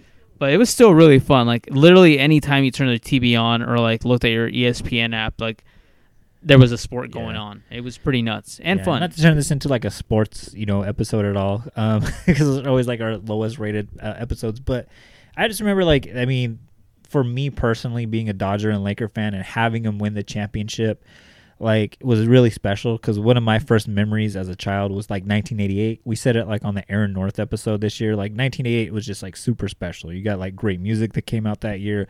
The Lakers and the Dodgers both won the you know their championships within that year. And like the same thing with 2020. Like I got to experience that with my newborn baby. Like he was old enough to watch TV, so each closing moment for those like, you know, championships for the Lakers and the Dodgers, you know, a baby was sitting there right with there with me on my lap watching that and it's like that bit just like in my lifetime, like that is like one those are two moments that it's just like I'm gonna go to my deathbed like with a smile on my face with. And not only that, it's just like it was just like a long time coming for like the Dodgers and the Lakers, and it just seemed. I mean, even though it might have been a band aid for how shitty, you know, 2020 was, like it just it just feels good. Like anytime like I see, you know, like a shirt or a hat that says, you know, LA Lakers 2020 champion champions, I was like, you know what, if if all the shittiness of 2020, if that's the if that's what I if that's what I have to pay to get like this championship, I'll take it. Yeah. Yeah, I could see that. That was 2020 was definitely like a fun sports year, so I could see that. And that was kind of late in the game.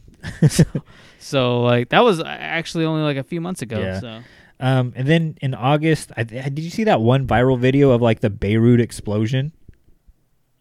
yeah, I saw it from the perspective of those people that were taking wedding pictures or Mm, yeah. something. I saw it from that. That was pretty nuts. Yeah. So I never got like the reason for like what happened there, but I guess it was like 2,750 tons of ammonium nitrate um, was ignited, and it pretty much exploded like this whole fucking ass town and shit. That is terrifying. I remember seeing that and like yeah, the apparently like it like caused like earthquake style like almost tsunami style like like devastation like in the ocean or something from like how bad the explosion bet. was. Pretty scary shit, yeah, man. and um, I, I did I didn't get and and that's like you talking about like underreported articles. Like I have seen nothing since then. Like like how is like Beirut like recovering and whatnot. And I think that's super like fucking no. sad as shit as as well. yeah. I mean, it's one of those countries, man, like Beirut, like where is that? I'll give you Like- five dollars if you can put it on a map for me right now. Yeah, no, and and it is sad that it's super underreported, but that's kind of like how 2020's been. Like 2020's been hard to like keep keep your head on straight with how many stories are coming mm-hmm. out. And then in October, Trump finally gets fucking COVID and then recovers thanks to socialism. Yeah, I know, right? I remember that. I think Dave Chappelle actually put that out where like they were like, he goes, "That's funny." Like he, you know, he gets COVID, right? I mean, that, that's sad. Anytime you know anybody like an elderly person like that, the motherfucker's seventy two years old. Anytime, any, anytime, and he's overweight. Anytime somebody with like with those two underlying things like gets COVID, like it's a it's a scary situation. I remember seeing that and thinking like, oh fuck, like he might actually die. And then like nope, he goes to like the best hospital like in all of the United States, which is like a military hospital, fully funded by the government. And I remember like Dave Chappelle or some like clever ass comedian was like, huh, he literally like that. This is socialism at work. Like that. This is the government running healthcare right here. Like they, he kind of make made the case for fucking socialized medicine. Yeah, no, he definitely did, and it's it was uh it was definitely uh um a really like ironic thing that that he got it around that time period because this is around the time period that he was like really downplaying it, and I think that like it broke on Twitter from a from like a basketball reporter was the first person to break the story. It was kind of funny. It was Fucking- it was funny that it came out from like NBA Twitter to like break the story or something. Kenny like the. Jet Smith or something. uh, Charles Barkley. I don't know who it was, but it was uh it was an NBA reporter that broke the story saying um like Donald Trump has COVID, and then like ten minutes later he tweeted it like, "Yeah, I have COVID. Me and the first lady have and COVID." Trump. Yeah, fucking crazy, Yeah, dude. But um, from there to move on, yeah, obviously the elections happen or whatever. Um, but November, this is also too speaking of underreported, um, or maybe overreported. I don't know, depending on like what you know where you land on this. Uh, this is like where the monoliths come into play. Yeah, I mean the monoliths definitely. I mean, depending on what you think they are, for the most part, they a majority of them just look like they're like artworks. Like somebody came up with them and started placing them different locations. They are very strange, though. They kind of remind me of the crystal skulls. I don't know if you've ever heard of the crystal skulls, but like um, in its design, like uh, they look very well. Some of them look like man-made, but some of them just the location that they were placed and the overall look, the aesthetic of them, just are so like alien and foreign like, which I'm sure is the goal of whoever created them. Um, but yeah, I think Ober reported in the sense that like they kind of became like a, a meme very quickly. Where she's like, "Oh, there's another one." And if you're in the you know Art and Jacob Do America Facebook group, you know a couple of our listeners like they were posting like, "Oh, I believe one like showed up like in a town in, in Utah." I believe like Artie Allen, uh, one of our listeners, he was like, "Yeah, that's like right down the street from me. Like I didn't see that monolith or whatever." Another one was in Atascadero. You were talking about Solvang. You know that was just that's like right down the street from us in the Atascadero, California. Warsaw, Poland had one. Romania had one. Colombia had one. The Netherlands had one. I guess there was a couple in the UK. I guess the first one was like in Red Rock, Utah, though. Um, Yeah. And I saw a couple articles, and I try to live like in both worlds, you know, as I tend to do on this podcast. And you know, one of the articles is like, oh, four guys in the Atascadero um, monolith, like they were caught, you know, removing it and you know taking it away. And then when questioned about it, you know, they were like, oh yeah, we work for this artist that you know, you know, makes and sells these.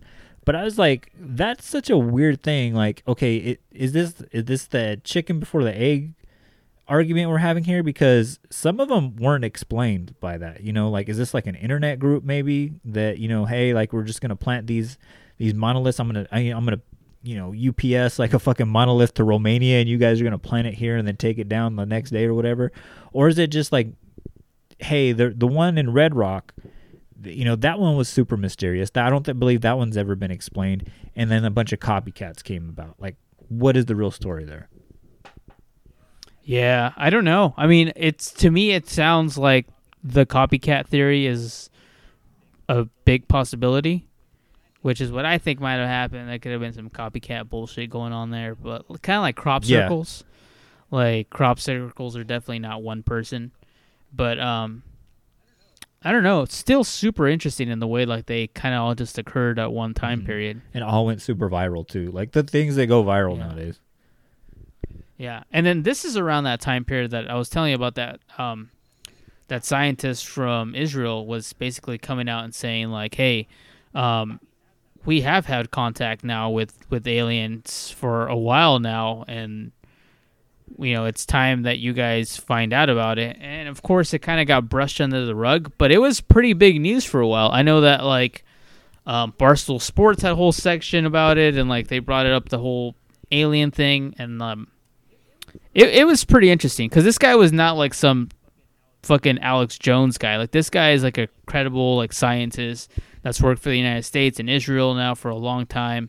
Some people were saying like, you know, he's 70 years old now, maybe he's like become senile, but he seems pretty much on the game. Like he doesn't seem like he's spitting out some like random bullshit. Like he very much seems like a credible source. And I remember we had that episode, um, unexplained sounds or whatever. Like it kind of reminds me of that, where it's just like, okay, yeah, we probably have like contacted something, you know, that is not of this world. Like I wouldn't doubt it. Like to me, like I've I've always maintained this. Like it would be very arrogant to believe like we're the only, you know, intelligent life form in this entire galaxy or whatever you want to call it. And I'm I'm with all the technology that's out there. Elon Musk has put like 75 fucking rocket ships in the fucking solar system this year. Um, it, I, I wouldn't doubt it. Like we've contacted something. Um, I don't know if we've like decoded what they have said. Um, but yeah, I, I definitely believe that we have, you know, had that kind of contact, and who knows, maybe those first like monoliths are just like ways to, you know, like a satellite or something to contact them, or maybe it's just bullshit to make you know distract you from the fact that fucking there was an election going on or whatever, and they don't want you. They don't want you voting in person. They want you voting in by mail, or they don't want you voting by mail. They want you voting in person, or whatever. I don't know. Yeah, I mean, who knows? Like, who really knows what it is? They're interesting, that's for sure. Like that part, I will say, like, is very Oh, interesting. yeah, and it kind of reminds And it, it kind of reminds me of like 2001 a space odyssey a little bit yeah, yeah, Yeah, definitely. so Um, speaking of uh movies um just to kind of like wrap this on a you know positive note what, what would you say are was your favorite movies of this year Damn, that's a good question. I can't really think of any movies that blew me away. I'm trying to think. Uh, well how about this like because the only movies i really remember coming out this year obviously soul both of us we were talking about this on the patreon like we haven't seen it yet but we expect it to be a good movie uh, we were talking about wonder woman the new wonder woman 1984 like what what do you what do you Mhm. think about that oh, I, I mean, I didn't think it was that great. It was whatever. Like, it was forgettable to me. It was, it was just like any other like movie. It should have came out around May with a bunch of other movies and just been forgettable, like Jurassic World or whatever that last Jurassic Park movie came out. It's whatever to me. It's not interesting. and what about borat did you see the new borat movie Oh, I did see the new Borat. I really liked that. That was hilarious. I really enjoyed the movie. I thought it was perfect for 2020. I would say that's that's up there for me and one of my favorite Yeah, movies. And I know it's getting a lot of flack from, you know, like Andrew Schulz, like comedians like that, because of, you know, him like poking fun at, um, you know, pretty much the right wing again. Because when he, the first Borat came out, it was like poking fun at like George W. Bush. This one obviously is like poking fun at Trump supporters. And I guess like they're pushing back because I guess something Sacha Baron Cohen said, where he said like, you know, I'm I'm making these movies to stand up against like racial inequality and, you know, hatred and bigotry. And like Andrew Schulz's big thing he was talking about was just like, well, that's how you make your money is like off of like hatred and bigotry. And, you know, and, like he had this, I didn't agree with it at all, but like he was talking about like that's what you're doing. Like these people like are inviting you into your home and being nice to you, and you're making fun of them. And I was just like, yeah, but they're racists. Like, you know, like, and there's this whole other aspect to it. Yeah, you can invite somebody over for fucking lemon cakes, but you call them the N word. Like, it kind of cancels that niceness out. Yeah, it definitely does. I mean, this goes back to that whole thing of of like a, a Dave Chappelle sketch Mhm. kind of thing. Like, are you are you laughing at this sketch or are you laughing with the sketch? Like, what part of it is the part that you you think is Mhm. funny? Like, because comedy is so layered. You know, it's it's a difficult thing to, to do. Like, if I show up and just call someone the N word, is that funny? Like, No. probably not, unless you're like that low level comedian. Jeff like, Dunham. but what what uh yeah what he's doing is so complex the fact that he is a lot of times involving himself and putting him in the sh- in the shoes of a super conservative person in the United States and like showing you the correlations between someone that is super like homophobic and super like you know conservative in his in his ideology and mentality and like linking those two worlds together like it kind of it should kind of point out point the finger at like oh hey maybe i'm no different than that like the the dude that i've been super judgmental or calling the like being some like third world country mentality like i'm right there with him. Like i believe in these like trump ideologies of like keep the woman in the kitchen kind of thing and like beauty pageant thing like the whole That was funny. to me that that beauty pageant part of it was like the funniest Yeah, part he's like, also the grossest part but oh my funny. god, me and my girlfriend couldn't stop laughing at the the gross part. Not to spoil anything, um, but Yeah. yeah, like when the, the when he goes to the grandpa and he asks him, "How much you think I could sell my daughter for?" and he's like, "What for sex?" He's like, "Yeah, oh man, I, I believe like about three hundred dollars." And I was just like, it's funny because it's just like, yeah, it's probably how that fucking old man thinks, you know. Yeah. Eh, It was funny. I'm trying to think what other movies came out I know this year? Parasite. I know it probably came out at the end of 2019, but I like cleaned up the Oscars. Yeah. Um, did you see that movie? Um, I have not. I, that came out last year, but yeah, I haven't. I didn't watch it last year, and I still haven't gotten. I only it bring it up just because it like won like the Oscar, you know, for you know best movie, like cleaned up, like it swept the Oscars. But I, I get why a lot of people like it. I just don't think it was like the best movie. I I, I just don't Yeah. see it, but it was a really good movie. one movie that we didn't talk about last year, and I I feel like it's almost time to talk about it now. But there's a movie called Unsane, which I loved. I love the movie Unsane. I love the way it was filmed. It's so like grainy and like reminded me of some old school like the movie Pi. I don't know if you ever seen the movie oh Pi. yeah, like the tiger. it's no, that's Life Oh, of okay. Pi. But um, but just like pi, like the mathematical Ah, okay, equation yeah, pi, yeah. but like, um, but like, there was just like a grittiness to it. I really, really like Unsane. It came out last year, but and I saw it in theaters, and I don't know why I didn't talk about it last year when we talked about like our Mm-hmm. movies. But I feel that because very little movies came out this year, then that's probably why I'll bring it up this year. But you know what? Um, Mank. Mank was pretty good. I saw that Okay. last night. I want to check that out actually. Uh, but this year also too is like kind of like the year of like the mini series or like the documentary or even like those like just like Netflix shows. I mean, we did a whole episode about Yeah, this sure. um, mini documentary, mini series or whatever. Tiger King kind of like blew up in March. Um, another one that blew up like during the summer, right before the NBA, NBA season started back up and all the sports started back up, was The Last Dance. You know about you know the last year of like the yeah. Chicago Bulls and like kind of like an autobiography of Michael Jordan. Super well done documentary. I mean, even if you're not a sports fan, I would say like watch that shit. Um, I know the year started off with a movie or not a movie, a mini series Dracula. I thought it was dog shit, but apparently it made a lot of like best of lists or whatever. Um, but probably the best, you know, TV show um, that's critically acclaimed or whatever recently just ended its second season was The Mandalorian, you know, on Disney Plus. And when I was like putting together like my entertainment best of list or whatever, just to talk about it on this show, like when I went into the list, like I was telling you on the Patreon, like I was like, man, a lot of stuff didn't really come out this year.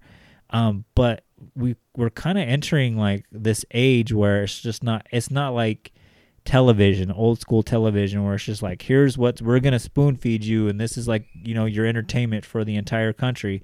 But like it just seems like oh, there's a lot of different TV shows and things that just kind of live like on different platforms. And and if you don't have that platform you're not to know about it. Like there's like a show called Schitt's Creek. Like I don't I've never watched it but apparently it's a very critically acclaimed TV show um, just because we don't have that platform that streaming platform that it's on um, one show that you know I always talk about you know along with uh, you know Cheyenne with uh, we're not sure yet 90 Day Fiance and then like there's this other one called Welcome to Plathville you know if you don't have the TLC app or you know have that package on your cable like you're not going to know about it but both really good TV shows Yeah, I mean, there's a lot of. I agree. Like, definitely, like the Last Dance was a great time this year. Probably like one of my favorite miniseries. Um, the Mandalorian, definitely my favorite t- television show of this year. Um, I would say like Fargo is up there for me. Like what everything Fargo does is great. I thought Hunters was pretty good.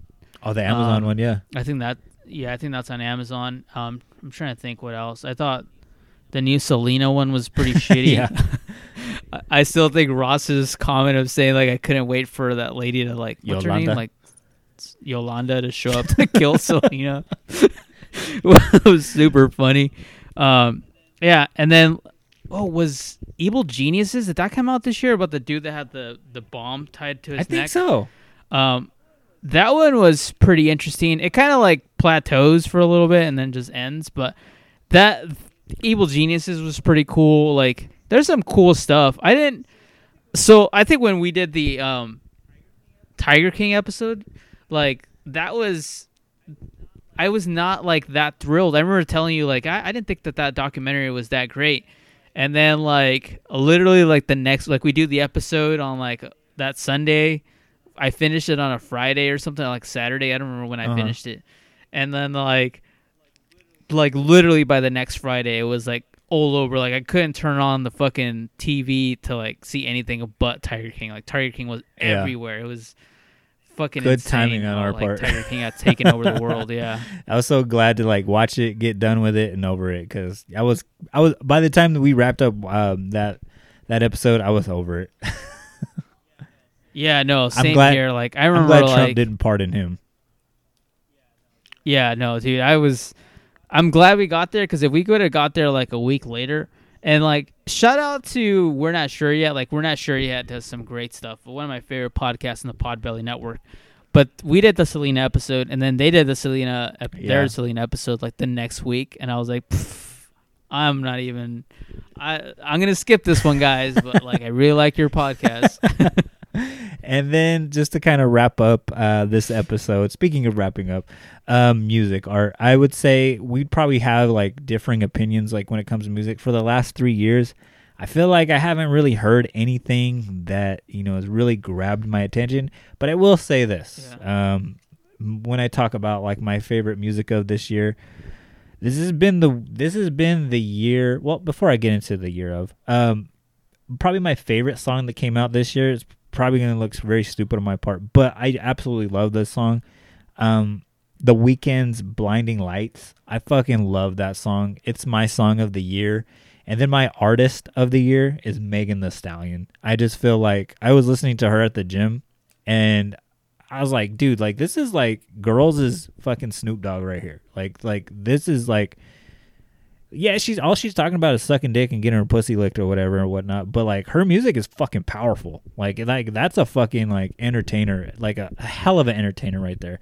And I'll give her like my artist of the year right there, just Megan Thee Stallion, just because I was like, man, her music's fucking awesome. Like even if all she's doing is like writing the boys in the hood beat, like girls in the hood beat, or at her song "Girls in the Hood," like she fucking kills it. The biggest song of the year was "WAP," you know that Cardi B song that she guested on. Yeah, yeah, it's like song. probably like everybody else's song of the year or whatever. But like it was just like, god damn, like she fucking murders it. And I was thinking about it, like when I was at the gym, I was like thinking, I was like, wow, like she did like the whole Eminem thing where it's just like she's gonna show you how great of an artist she is by getting on other people's shit. You know, Cardi B, probably the biggest, you know, female rapper that's out right now, gets on her song, totally murders it on her own song. Uh, has a song with the uh, Nicki Minaj, the other, you know, huge fucking, you know, female rapper, murders her on that song as well. And it's just kind of like, just emerges like, hey, guess what? I'm your new queen now. And I fucking respect the shit out of that. So, like, for me, my song of the year is fucking, you know, The Weeknd's Blinding Lights, and my artist of the year is fucking Megan Thee Stallion. And I really don't have an album of the year, um, just because, you know, maybe by default, maybe, you know, Deftones is Ohms.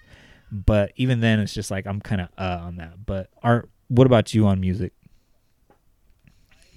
I I actually think 2020 was like amazing for music. Like it's probably been like the brightest part of 2020 for me.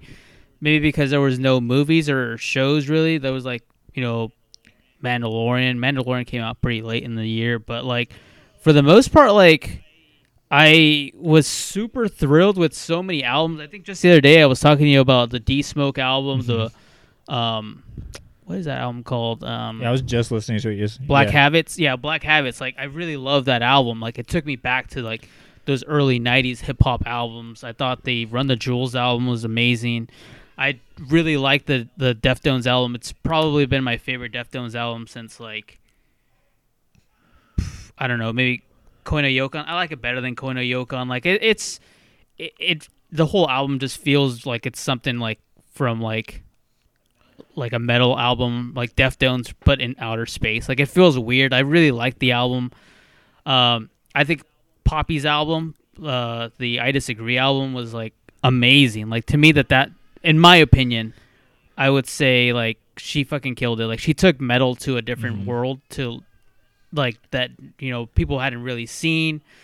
Um and I know that some artists like in the past like uh, like Kero Kero Bonito. Like Kero Kero Bonito was taking rock music and I guess like experimental music in that direction, where it was mixing like pop elements with like noise and distortion and like rock elements.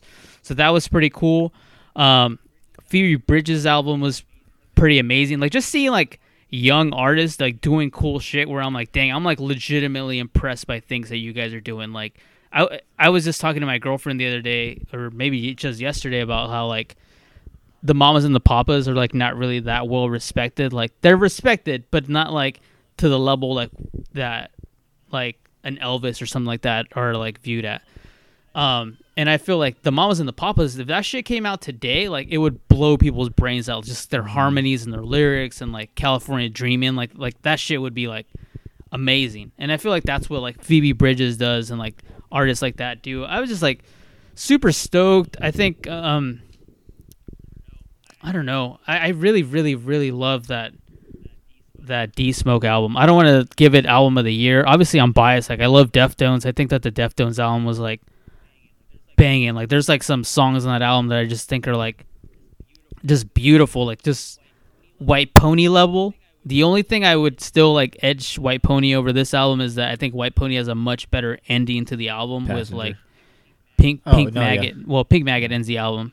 Well, like Pink Maggot just ends it on like a very epic level, and I feel like that's the one thing. If there's one knock on this album, is that it doesn't necessarily have that epic ender, but everything else, I would say like this is right there with White Pony, like song after song after song after song. I would say it starts off kind of like the two most like radio friendly or like I don't want to say disposable songs, but like they're kind of like the two most disposable songs. Everything after that is just like god damn, like there's like some like cinematic like Trent Reznor hopped on on, on these on these songs to like add a cinematic element to the songs. But yeah, I mean, I'm trying to think um, of like I'm looking at like my most played stuff that I had here.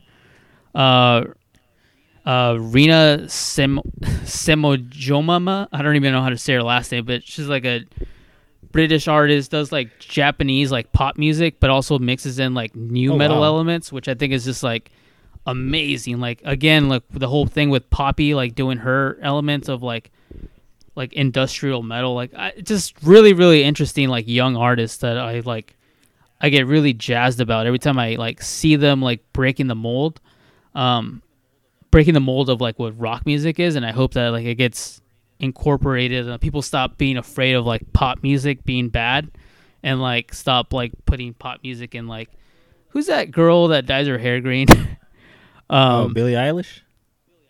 Billie Eilish. Like I think Billie Eilish, like not that Billie Eilish is bad, but I do think that Billie Eilish is very much in this box of like this is what pop music is and what pop music can be and like you know like Madonna did this before you and you know like or whatever like who's uh Ariana Grande. the girl from A Star Is Oh, Born Lady Gaga. like Lady Gaga did this before you. Like the whole like edgy pop artist thing is like it's fine, but it's very much in the box of like this has been done before. Like edgy pop artist has already been done, and like I'd like to see people incorporate elements of like non-traditional pop music into pop music, which I think is very interesting. Like pop music to me right now is at a place that's like potentially can go very like rock oriented or very like noise oriented and still be like very pop. Like I think the Weeknd does a good job of like incorporating things like like the Banshees and like sampling all kinds of weird elements to to their music and like um I look forward to that. I look forward to young artists doing cool shit cuz I'm getting old and I want to see young artists do You cool gotta have their adrenochrome, huh, baby? yeah. So on that note, Art, do you got anything else you want to add to this 2020 episode? Was 2020 a good year for you or a bad year overall? Would you say? it was a weird year for me like i i would say good like i mean i don't really have much to complain about like i'm healthy i'm financially i'm cool like uh i have a job like i have i don't know i mean i just want to like travel more it's one of the like big things that i like doing and i didn't do that m- that much this year so i hope 2021 gives me more opportunity to travel and i still remain healthy and financially secure. So if that's cool, I'm cool. on particle wood. Parkle Yeah. board wood. Yeah, 2020 for me too. Yeah, I would say that you know for all the shit that we just talked about or whatever, right? I gotta say like 2020 is gonna stand out as one of the years that I look back on, like 1988, as being a you know a, a monumental year. Uh, 1996 I always reference as being like a, a year that I look back with with a smile. And you know, as much shit as 2020 gave us, I gotta say 2020 gave me a lot of cool stuff. You know, it gave me you know my you know my baby boy, which I love and you know adore. You know, and you know it gave me you know two championships that you know I very much was craving. You know, with the Lakers and the Dodgers. Um, you know, I was able to spend more time on this podcast. You know, making it better. Um, we developed a better relationship with you know a local podcast here, Sofa King. You know, uh, shout out to Brent who's given us given me a lot of great advice you know how to you know make this podcast better you know even helps us promote this podcast like i that's been my biggest thing is like hey like if i can get our names in my bigger podcast mouth you know to, to promote us. And we got that you know so shout out to everybody on the podbelly network. I guess this is my official podbelly drop right here. Uh, make sure you go to podbelly.com that is our network where you can listen to other great podcasts as art just alluded to earlier. Uh, our sisters at the we're not sure yet podcast. Of course the world famous sofa king podcast.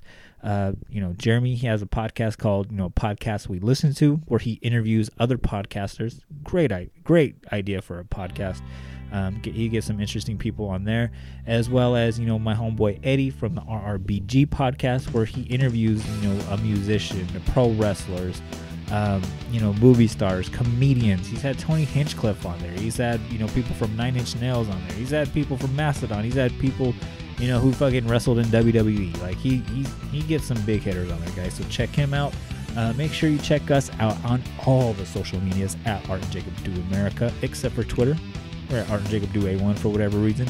Make sure you go to the website that Art just fucking put together at Art Jacob ArtJacobDoAmerica.com, uh, where you can find links to all of these things. Our Patreon, you know, subscribe there. Our TeePublic, which is our official merch shop, where our designs, um, we have one designer there designed by the great and powerful Nicole Smith Bosch.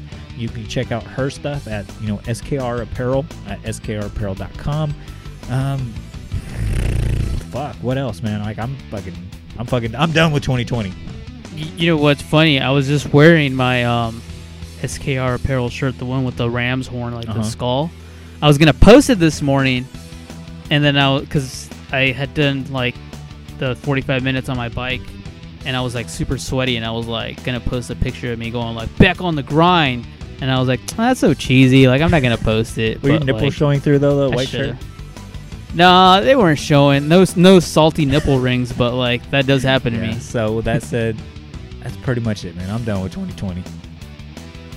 Yeah, dude. Same here. I look forward to another. I honestly can't believe that we've done this podcast this long already. Like, it's super interesting, and like I look forward. Similar to how I look forward to young artists doing cool shit. I look forward to us doing cool shit and like, ex- still expanding what the podcast can be. Yes. So with that said, everybody, have the good rest of the year. God bless 2021. Yeah, yeah. Younger and healthier, but like literally, then, literally, if you take Hulk Hogan's advice, say your prayers, take your vitamins, you could be a true COVID maniac. yeah, which I do. Like I take, I take my vitamins, man. But do you say I your try to. prayers? I don't. I'm trying to, trying to, but um. so just chill to the next episode.